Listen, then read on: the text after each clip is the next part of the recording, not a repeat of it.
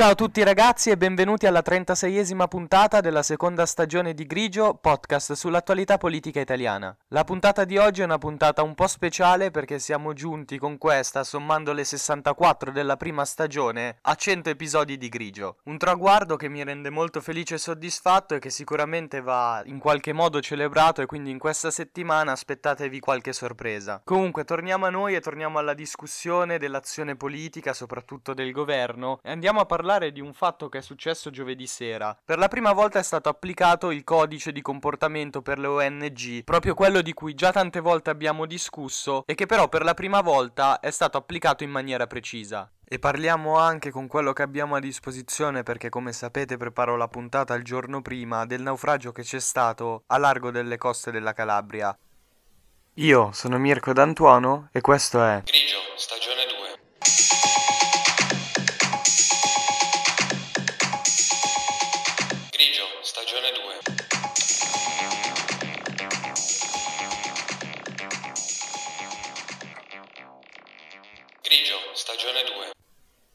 Perché è stato applicato soltanto questo giovedì e non in precedenza? Perché proprio durante la giornata di giovedì è arrivata dal Parlamento l'approvazione in via definitiva del nuovo codice di comportamento per le ONG. Come prima cosa quindi ripercorriamo insieme che cosa esattamente è successo durante il 23 febbraio, soprattutto verso la sera, quando la nave Geo Barents di Medici Senza Frontiere, che solitamente soccorre i migranti nel Mediterraneo centrale, era già pronta per una nuova missione e stava per partire dal porto di Augusta in provincia di Siracusa. Partiva da questo porto perché è la sua base operativa. Letteralmente mancava a bordo soltanto uno zaino, che è richiesto dal responsabile della logistica perché è pieno di attrezzature che servono. Questo sarebbe arrivato a bordo della nave con l'ultima persona che doveva salire mezz'ora prima della partenza, durante la giornata di venerdì programmata per le 8. Anche i serbatoi erano già stati riempiti e la gru, che era al centro della nave, stava caricando le scorte di cibo. Quindi di fatto era davvero tutto pronto, fino a che alle 19:30 arriva una motovedetta della Guardia Costiera italiana e si avvicina alla Geo Barents, salendo a bordo con alcuni ufficiali della Guardia di Finanza, e sono stati loro a comunicare al capitano della nave il fermo amministrativo, quindi il divieto di lasciare il porto. Questo divieto è stato emesso dalla Capitaneria di Porto di Ancona e l'ordine è arrivato dal Ministero delle Infrastrutture, di cui il ministro è Matteo Salvini. Come sappiamo bene, l'abbiamo ricordato anche nell'introduzione che tante volte abbiamo parlato di questo nuovo codice di condotta, il fermo è proprio una delle sanzioni previste da questo nuovo decreto introdotto dal governo di Giorgia Meloni. E perché il governo ha agito così? Perché ha fatto sapere, tramite la Capitaneria di Porto di Ancona, che la ONG non è riuscita a coordinarsi a sufficienza con le autorità italiane, proprio dopo che aveva svolto la sua ultima missione ad Ancona con lo sbarco di 48 persone soccorse. Era successo che la Capitaneria di Porto di Ancona aveva chiesto al capitano della Geo Barents di condividere i dati del registratore dei dati di viaggio. Sostanzialmente possiamo paragonare questo strumento alla scatola nera presente sugli aerei. Ha la stessa funzione, registrare le cose che avvengono sulla nave. Il comandante però questi dati non ha voluto condividerli, e lo ha fatto perché durante la missione era andato tutto bene, non c'erano stati incidenti o problematiche, e solitamente il materiale contenuto dal registratore dei dati di viaggio viene richiesto dalla Capitaneria di Porto soltanto se si sono verificate delle problematiche durante la missione o se ci sono stati degli incidenti. Quindi sostanzialmente per il capitano della Geo Barents non c'era nessun motivo per condividere questi dati. Ma Medici Senza Frontiere ha poi specificato che comunque, e cito le parole presenti nel comunicato pubblicato venerdì, il comandante ha condiviso come sempre tutte le altre informazioni relative alla missione. Venerdì mattina c'è stata poi una riunione a cui ha partecipato tutto lo staff di Medici Senza Frontiere ed era stato chiesto ai propri avvocati di trovare un modo per aggirare questo fermo o comunque contestarlo. Già nella riunione che poi è avvenuta nel primo pomeriggio alle 14 la situazione era abbastanza chiara. Gli avvocati avevano fatto sapere che sarebbe stato praticamente impossibile aggirare questo fermo amministrativo. Inoltre si poteva pensare di fare appello, ma ci sarebbero volute altre settimane per far sì che questo fosse esaminato dai giudici competenti. Sostanzialmente gran parte delle persone ha lasciato la nave fra sabato e oggi. Perché i membri della Geo Barents sono preoccupati? Perché il blocco per la propria nave grave, significa che al momento nel Mediterraneo centrale non c'è nessuno a soccorrere eventuali migranti in difficoltà. E il problema più grande è che questa è la fascia di mare dove avvengono la maggior parte delle operazioni di soccorso. E in questo momento non c'è nessuna nave ONG. E questo lo mostra anche un foglio che è appeso negli uffici di Medici Senza Frontiere sulla Geo Barents. Potete trovare la foto di questo sul giornale online Il Post, da cui io sto prendendo la notizia perché è il giornale che secondo me l'ha descritta al meglio, proprio perché ha ripercorso passo per passo quello che è successo durante la giornata, ma anche tranquillamente online, se cercate trovate la foto di questo foglio. Il responsabile delle operazioni di ricerca e soccorso a bordo della Geo Barents ha detto, e cito le sue parole: c'è stata una settimana di bel tempo, ci sono state tante partenze e anche un naufragio e non c'era nessuno. Ha poi comunicato ai propri collaboratori che la nave non sarebbe potuta partire e sarebbe rimasta in porto già venerdì sera, e torno a citare le sue parole: benché siamo tutti professionisti e sappiamo dove stiamo lavorando, il fatto che le autorità italiane blocchino le navi della ONG e aumentino il rischio per le persone in mare ci fa masticare amaro. Tra di noi qualcuno piangeva. Oltre a questo problema umanitario, quindi l'assenza di navi che possono soccorrere nel tratto di mare fra la Sicilia e il Nord Africa i migranti, che come abbiamo detto prima è la zona dove avvengono più soccorsi di questo tipo, ci sono dei problemi un po' più pratici per la Geo Barents che questo fermo amministrativo sta creando. Sono soprattutto problemi logistici. Sempre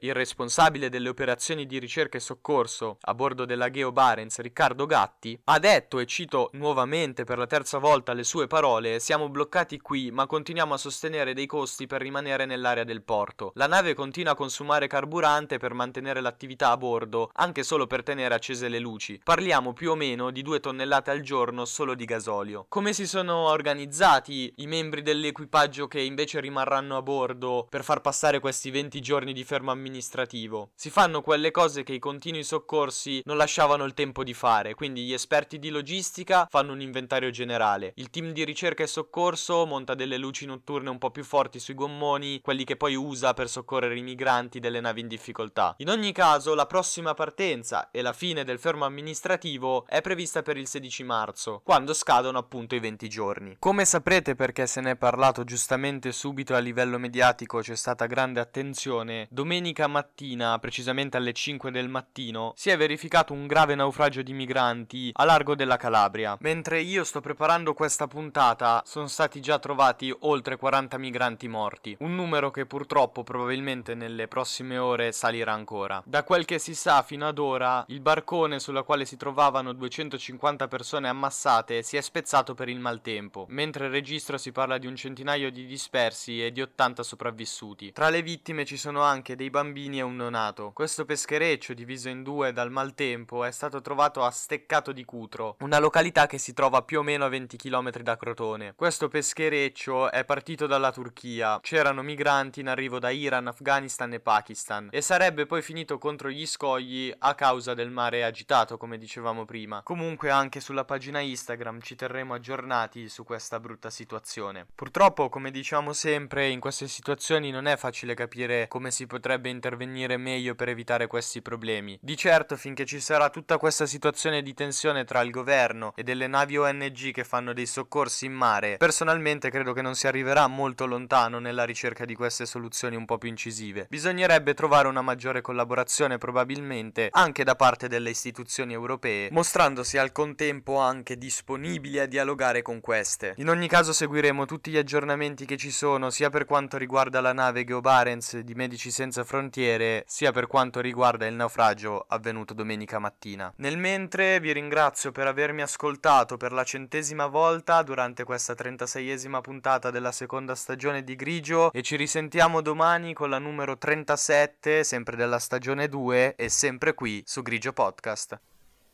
Io sono Mirko D'Antuono e avete ascoltato Grigio, stagione 2.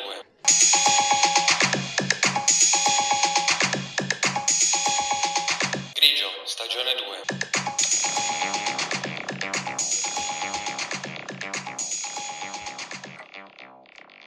Grigio, stagione 2.